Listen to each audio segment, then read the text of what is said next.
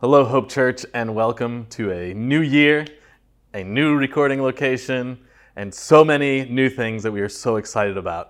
Uh, I've been telling people as we move into 2022, I don't really know what God is doing, but man, am I excited to be part of it. And so that's where we're going to start this evening. We are going to start as we begin this new year, uh, as we maybe the last week or two you've been thinking through goals and plans for what 2022 is going to look like, or maybe you've looked at the last couple years and said, let's not get too ahead of ourselves just yet. Whatever it is, that's what we are going to talk about through this month of January. We are going to stop and take a look at something that I feel is very, very important to do regularly. Let me explain why. We moved down here, my wife and I, and there was a team of people, some of them are still here, and we moved down to the Charleston area, Summerville specifically. And for the preceding two or three years leading up to that, I knew God had called us to be church planners. And so I did so much research and, and planning and, and talking to people and talking to other church planners and meeting church planners here and pastors. And I was so excited and I had notebooks full of plans and strategies and how do we do this. And we were planning on coming down and we'd been part of a church plant in Virginia for five or six years. And we were just excited overall. And, and I had all these plans and I was so excited and I knew uh, what I thought was what God wanted us to do. And I thought I had like figured out this strategy of how do you make a church and grow it to over a thousand people in just a few years. And uh, we moved here and we had met Neil McGlowan, who's been here uh, and preached for us a couple different times, somebody that we just really look up to, and uh, Craig Tuck and Clay Jernigan and Will Browning and Will Oswald and all these guys, and they had kind of helped us to, to focus in on what we were going to do. And there was this training that Neil McGlowan did um, for church planners and existing churches called Cypress Project. And I went to the first one, and I just thought I was so smart, and I knew everything that had to do with church planning. And then at some course in that first part of the training, he said, have you made a bunch of plans and hope God comes along with you? Or have you just sat back and said, God, what are you doing? And how do I partner with you? And that hit me so hard. It hit me like a sledgehammer in the stomach because I had not done that. I thought I had figured out this incredible way to build the church as fast as possible because that's what God wanted. But when Neil said that, it really hit me, and, I continue to go back to that regularly because it's very easy to jump ahead and think this is awesome and this is good, and there's all high numbers, and you can add whatever you want to it. But have we really stopped and said, God, what are you doing? And I literally went and just took all those binders and folders and notebooks and things I had been to all these conferences over and closed them up and started praying, God, what are you doing? So, as we begin a new year, it is easy to set up goals and things we want to do. In fact, I encourage it. I think it's wonderful to do and to make these goals and to try to figure out how, are, how is this year going to be different than next. What I want to do tonight is to take some time aligning what we want to do with what God is doing. What is the mission of God? How do we know what God is doing? And how do we partner with Him? Something that Neil said is God is always on the move. I don't know how I had never thought of that before. The entire Bible is about how God is always on the move, whether there are humans created yet or not. That God is always doing something. The entire story of the Bible is that God was doing something and was inviting sinful human beings into being partners with Him in what He was doing and whether they partnered with him or not. Jesus is the only perfect person in the entire Bible. Jesus is the only perfect person in the history of mankind. But apart from that, God used sinners like you or me to partner with him to accomplish his mission. So, if God is always on the move, do we try to do what we want and hope he comes with us, or do we seek him out and see what he is doing and join with Him. You see, God's will is not some mysterious thing that we have to hunt down like in some movie where they're hunting and they have to put all these clues together and figure out the right number and where the sun is and all of those things. God's will is written out for us. It's what the entire Bible points to, and He's given it to us as His written word. And He's telling us all through it this is what I want you to do. But it's somewhat normal that we want to skip the journey and get right to the destination. We want to figure out how do we teleport into what God has for us and not walk through life seeing over and over again how God was preparing us for what He has for us next. And it may not be something long down the road, it may be the next morning when we wake up.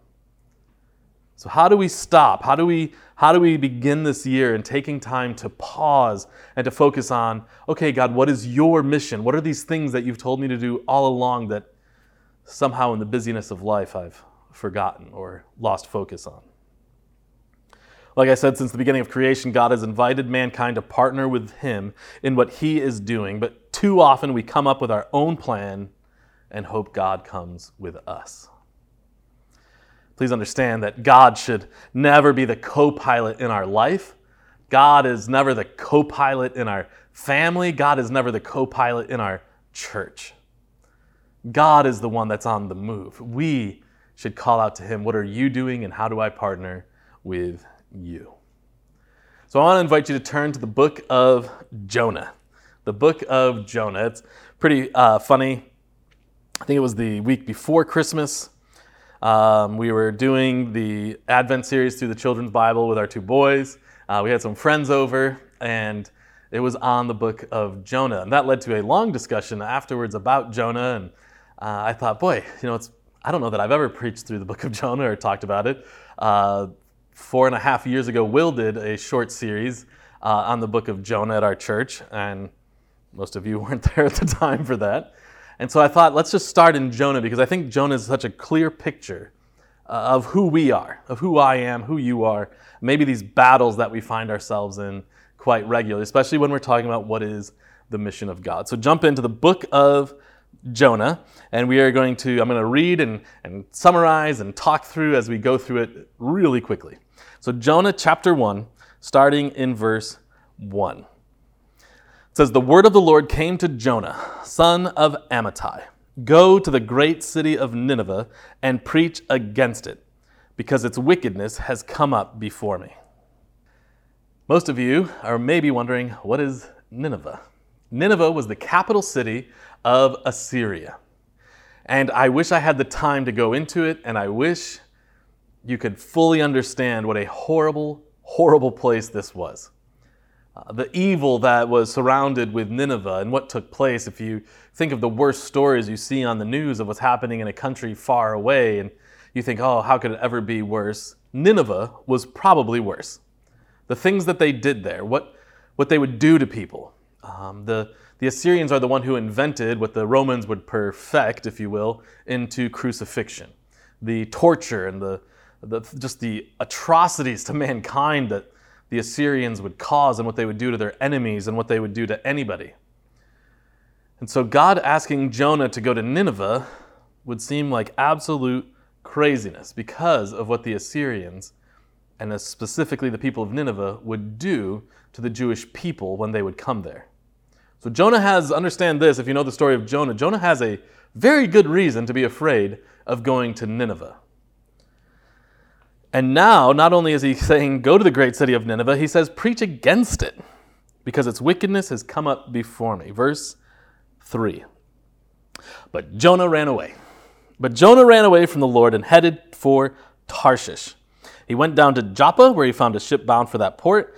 After paying the fare, he went aboard and sailed for Tarshish to flee from the Lord. Understand, these are in totally opposite places. You'd have to go over land to get to Nineveh. You would have to go by sea to get to Tarshish across the entire Mediterranean Sea. And so Jonah thinks, I can run from God. Isn't that crazy? Who in the world would think they can run from God? You know, besides all of human beings. So he jumps on there, says, uh, Then the Lord sent a great wind. He's on this boat, he takes off. Verse 4 Then the Lord sent a great wind on the sea, and such a violent storm arose that the ship threatened to break up. All the sailors were afraid, and each cried out to his own God, lowercase g. And they threw the cargo into the sea to lighten the ship. But Jonah had gone below deck, where he lay down and fell into a deep sleep. The captain went to him and said, How can you sleep? Get up and call on your God. Maybe he will take notice of us, so that we will not perish. Then the sailors said to each other, Come, let us cast lots to find out who is responsible for this calamity. This is kind of like rolling dice, something that they would use uh, as, as almost like a witchcraft way of being able to find out who was at fault. They cast lots, and the lot fell on Jonah. So they asked him, Tell us, who is responsible for making all the trouble for us? What kind of work do you do? Where do you come from? What is your country? From what people are you? He answered, I am a Hebrew, and I worship the Lord, the God of heaven, who made the sea and the dry land. This terrified them, and they asked, What have you done? They knew he was running away from the Lord because he had already told them so. The sea was getting rougher and rougher, so they asked him, What should we do to you to make the sea calm down for us? Pick me up and throw me into the sea, he replied, and it will become calm. I know that it is my fault that this great storm has come upon you. Now, as a child going through this story, you think, what a valiant thing. It sounds like Jonah is willing to throw away his life or sacrifice his own life for the good of these other men. The more I studied it, the more I would look at this, it started to become more clear to me that Jonah would see death as a better option Death in a stormy sea is a better option than going to Nineveh. So, quite possibly, and in my belief is that this was just a cowardly action from Jonah. He tried running from the Lord and realized he couldn't. So, his option was throw me into a stormy sea and it'll be over. And that was what he thought was the best option. Verse 13 Instead, the men did their best to row back to land, but they could not for the sea grew even wilder than before. Then they cried out to the Lord, Please, Lord, do not let us die for taking this man's life. Do not hold us accountable for killing an innocent man, for you, Lord, have done as you please. Then they took Jonah and threw him overboard, and the raging sea grew calm. At this, the men greatly feared the Lord, and they offered a sacrifice to the Lord and made vows to him. Now the Lord provided a huge fish to swallow Jonah, and Jonah was in the belly of the fish three days and three nights. Jonah is running from the Lord. And if we want to look at this, and we'll talk about it a little bit more, we look at the grace of God over and over and over again. The story of Jonah to me isn't um, anything other than this big picture of God's grace. Why? He takes Jonah, he calls him to go to Nineveh. He runs. God gets his attention again, calls him back to himself. In the process, an entire boat of fearful sailors turn and worship the one true God, even though Jonah isn't really preaching. Jonah isn't doing anything except demonstrating rebelliousness and running away from God, and yet an entire group of sailors who are fear for their life realize the power of God and turn and worship him. They turn from their false God and worship him. Jonah's 2 is Jonah in the belly of the fish, and there's this prayer that he that he prays. And I just want to point out two verses that we're going to come back to. Uh, verse 8 Those who cling to worthless idols turn away from God's love for them. Jonah, who was called a prophet and was representing the Lord, the one true God, comes to these realizations as he's spending three days in the belly of a really big fish. And one of them is those who cling to worthless idols turn away from God's love for them. He was misrepresenting God's love to the people around him because his thing that he was really focusing was him. He was focused on himself and protecting himself above everything else. Therefore, he didn't understand God's love. Therefore, he was unable to show God's love to others. Verse 9 But I, with shouts of grateful praise, will sacrifice to you. What I have vowed, I will make good. I will say, Salvation comes from the Lord. That is what God had called him to go do. He refused to do. He got thrown overboard. A group of people that he wasn't preaching the Lord to, just telling them that he's running from him, turned to him as he's in the belly of a whale. And now he understands that he has been worshiping himself and that he needs to proclaim salvation is from the Lord. And verse 10 And the Lord commanded the fish, and it vomited Jonah onto dry land. Verse, chapter 3 then the word of the Lord came to Jonah a second time. Second chances. Go to the great city of Nineveh and proclaim to it the message I give you. Jonah obeyed and the word obeyed the word of the Lord and went to Nineveh. Now Nineveh was a very large city.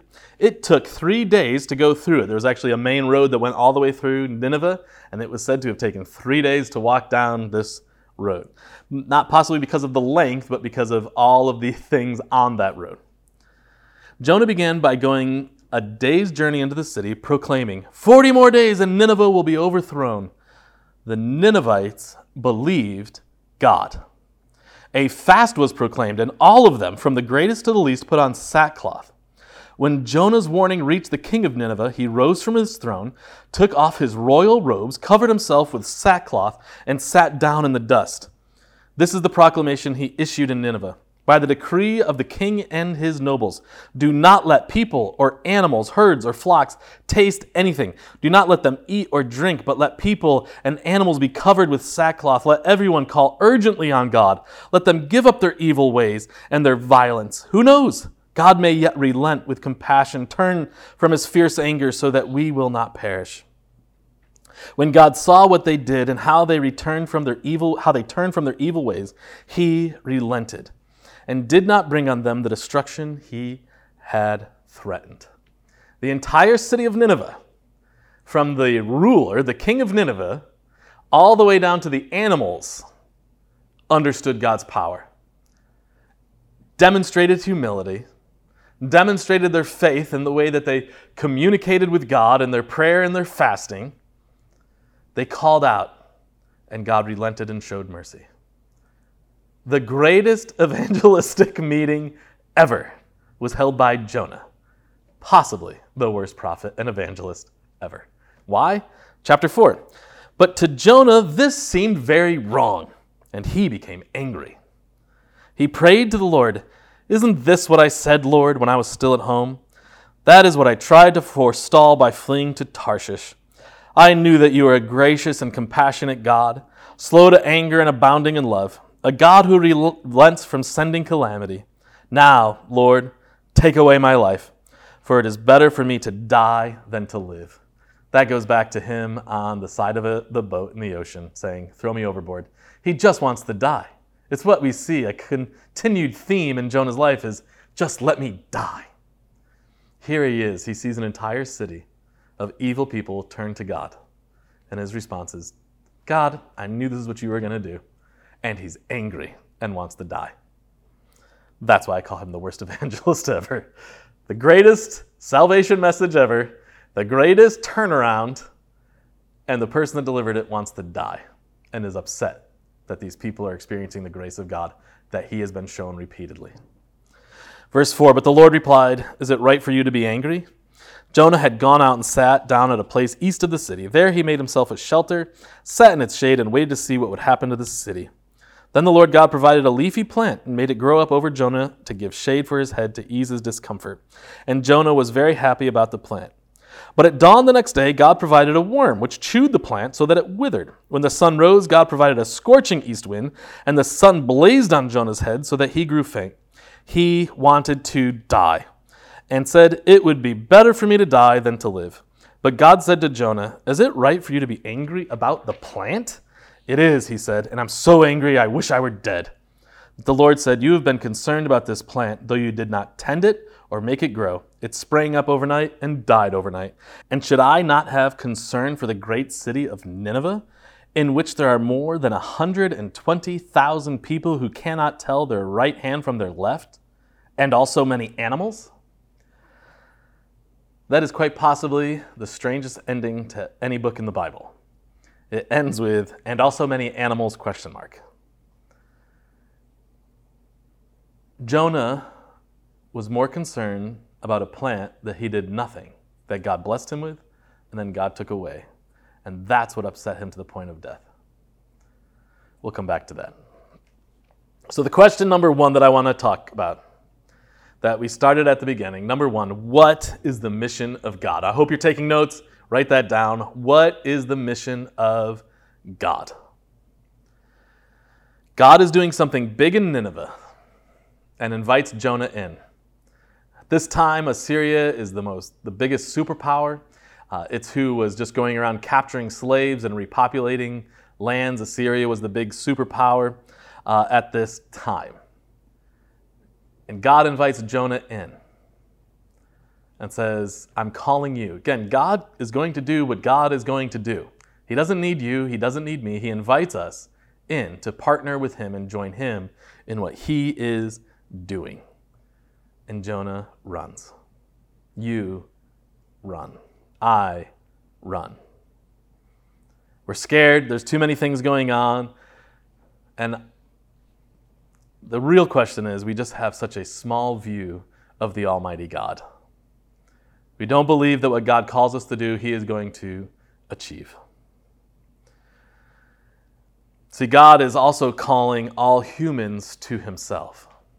God is demonstrating His love over and over and over again. God demonstrates His grace and His mercy over and over and over again, and He's inviting you to be part of it. and He's inviting me to be part of it to demonstrate to the world just how loving and how gracious and how powerful of a God He truly is. And that's what He's doing with Jonah, but Jonah runs.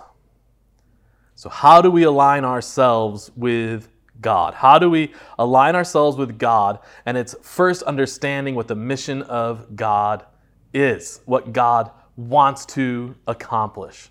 Now, we're going to walk through these steps here with a couple other questions, but the rest of the month we're going to be talking about this. Then in February, we're jumping back into Matthew chapter 6 and Matthew 6 and 7, and we are going to continue to discuss this at length, examining spiritual disciplines in our life and how it is that we follow after God and just the uh, being faithful in just these everyday things. But I want to kind of paint a big picture right now as we walk through these questions. You see, when it comes to aligning ourselves with God, we are always aligning our plans with a God.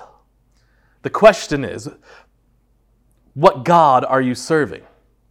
Does the God that you're aligning your plans with begin with a lowercase g or a capital G? Are you aligning your plans with the God of the universe, the creator of all things? Or are you allowing or aligning your plans with God, lowercase g? Maybe it's you. Maybe it's the fear of man. Maybe it's this what do other people want from me, and I'm trying to please them as best as I possibly can. Question number one, or question number two How do we identify what God is doing? We see the mission of God played out through the entire Bible. When we ask ourselves, what is the mission of God? The mission of God is to call all humanity to himself. It's the reason he sent his son to die, and it is the reason his son rose again, is to make a way for him to have relationship with his created beings. So now how do I identify what God is doing in our lives? And again, we're going to go at this in length. But again, God is always on the move. God is always fulfilling his purpose to bring all mankind to himself. So how do we know what God is doing around us? Well, we can see the heart of God by looking at his very specific commands his very specific commands. And when we look at the Old Testament and the Torah and the commands, the Ten Commandments that Moses brought down, and then Jesus summarizes all of these commands by quoting something in Deuteronomy where they summarized all of the commands. Remember, they asked him, What is the greatest command? And he says, The greatest command is to love the Lord your God with all your heart, soul, and mind. And the second is like unto it love your neighbor as yourself. He says, On these all the law and the prophets rest. All the laws of God are summarized by just love the Lord your God with all your heart, soul, and mind. And secondly, love your neighbor as yourself. So when we're trying to align ourselves with God, that's where we start. How are we living out? Are we demonstrating our love for God through our heart, soul, mind? And how are we loving our neighbor? Who's our neighbor? Everyone. Your neighbor are the people that live next to you. Your neighbor are the people that you live with. Your neighbor, neighbor are the people that you complain about on social media. Your neighbor are the people that you complain about that are on the news. Those are your neighbors. Love your neighbor as yourself. But your children and your spouse are also your neighbor. Love your neighbor as yourself. Secondly, the Great Commission go and make disciples, teaching them everything I have commanded you. Go Remember our discipleship chart. Discipleship is both evangelism and, and telling people about the love of Jesus and demonstrating in their lives and looking for ways to introduce them to Jesus, but also taking those who know Jesus and helping them move one step closer in their relationship with God. So go, get involved in the discipleship process. And then the New Testament continues to portray over and over and over again that the church the local body of believers is the body of Christ, but also the bride of Christ. And so we become active members and, and participants and playing our role of the body of Christ in our local church. These are the places that we start when we are trying to align ourselves with God. When we want to identify what God is doing, this is where we start first. God's mission has stayed the same since the beginning. We can run and we can hide. We can even come up with our own ideas and, and good intentions, but the question is does it match up with what God is doing and with what God has commanded us to do? Question number three Are you listening and obeying or running and hiding? See, Jonah had the option to obey God, but he compromised what God clearly commanded with what was convenient and what made sense to him he decided that it was in the best interest of Jonah to run to Tarshish. He decided that was in the best interest of Jonah was to be thrown overboard and die. He decided that was in the best interest of Jonah was to enter Nineveh, probably believing that he was going to die. And then, when Nineveh turns, he wanted to die. Now, fast forward, I think, about 100 years. And Jonah, we don't know, but maybe Jonah could have become this incredible spiritual leader if he just followed what God wanted. We have no idea what happens to Jonah after this phrase, and also many animals. No idea what happens to Jonah. The city of Nineveh turns to God and apparently follows God for a long time. Then in the book of Nahum, Nahum comes and he casts down judgment on Nineveh because they turned back to their old ways. So we see Jonah failed as a spiritual leader. He kind of failed as a prophet, and he kind of failed as an obedient child of God. But our story is probably not much different. We have many forms of running and hiding. As much as I hear culture blamed and it's easy to blame the current culture, it's always been the case with Satan since Adam and Eve.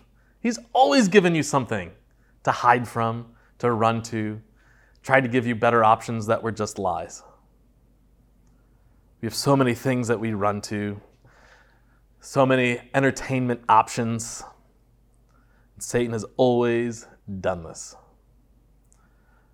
So you have to ask yourself are, are you running and hiding? Are you blatantly running and hiding? Another thing that sometimes we do is we replace what's best with what's good. See, Jonah could have sailed to Tarshish and got thrown overboard and looked back and said, You know, God, I didn't go to Nineveh, but look at I had an entire boat of sailors turn to you. So I still did pretty good. It wasn't what God told him to do. Our actions are telling of how big we think God is. See, sometimes we replace what's best and what God's calling us with something that's good because it's convenient for us and, and it's safe for us, but ultimately we, we are demonstrating that we just don't think God is as powerful as He really is. That what God calls us to do, as I said earlier, we don't believe He's that powerful that He can really accomplish for us these things of, of the Great Commission, of, of reaching our neighbors and our family with the love of Christ. J.D. Greear, in his book Not God Enough, says, What we think about God determines everything else in our lives what we value, what we pursue, and how we pursue it.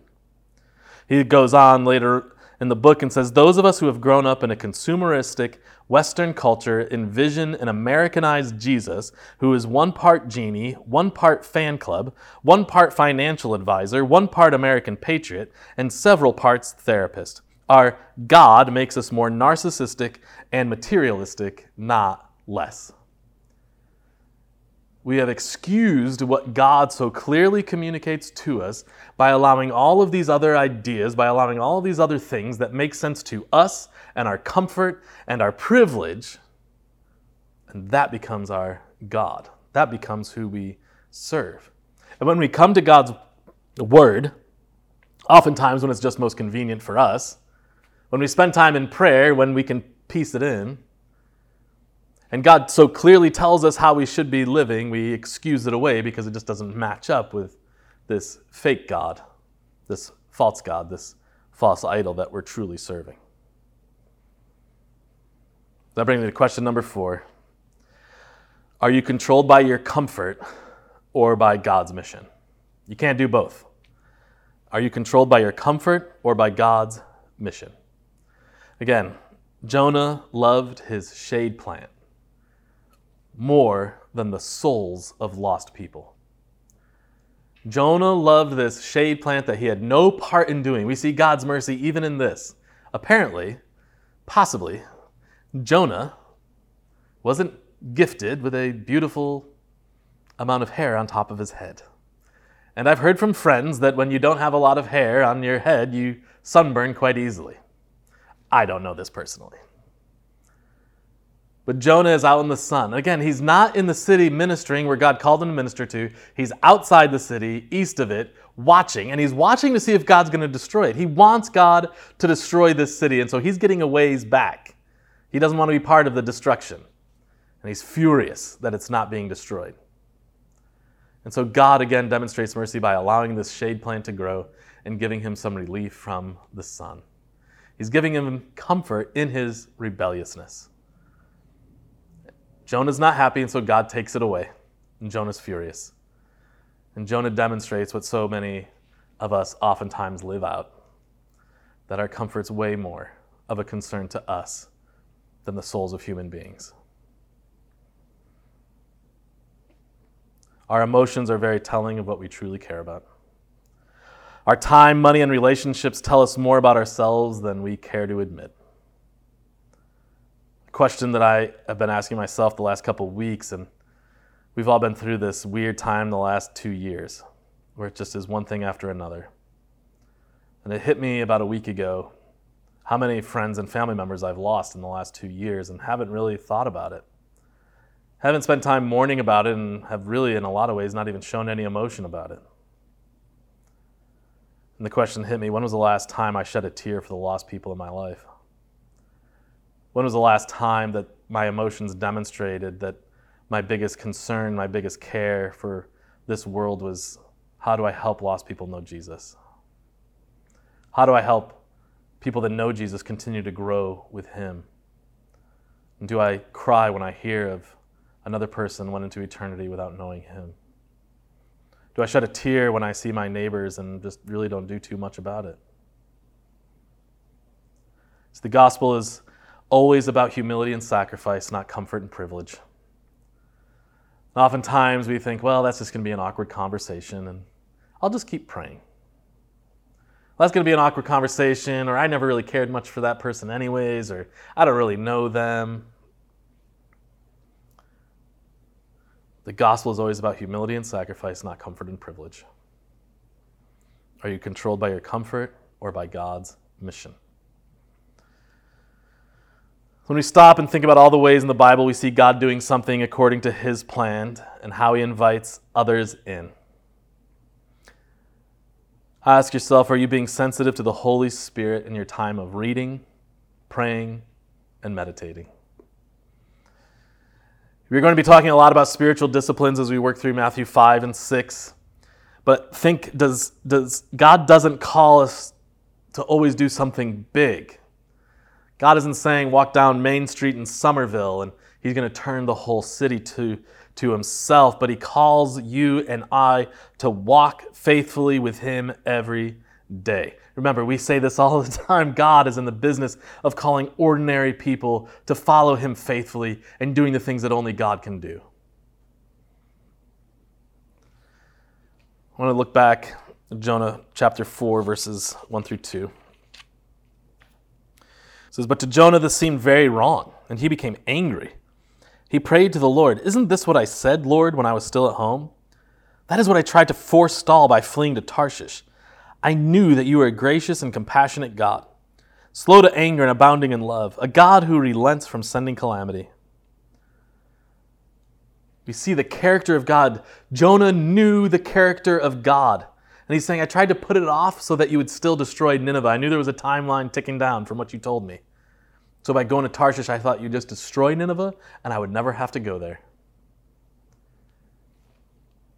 But look at these characteristics. You are a gracious and compassionate God, slow to anger, abounding in love, a God who relents from sending calamity. How do we live out these principles in our life as we, as we demonstrate who God is to us? Are these characteristics that are evident in our life as we, as we reach the people that are around us? Again, God's mission is to call all people to himself. Revelation that says that people of all tribes, nations, and languages will be called to himself. That's what heaven's going to look like. And, and we have to ask that how are you, how am I, how are we as a church, how are we as the people of God, the capital C church, how are we being attentive to what God is doing and how the Spirit is leading you to represent Jesus where you live, learn, work, and play? If this is the end goal, that God's going to call all mankind to himself from every tongue, tribe, and nation.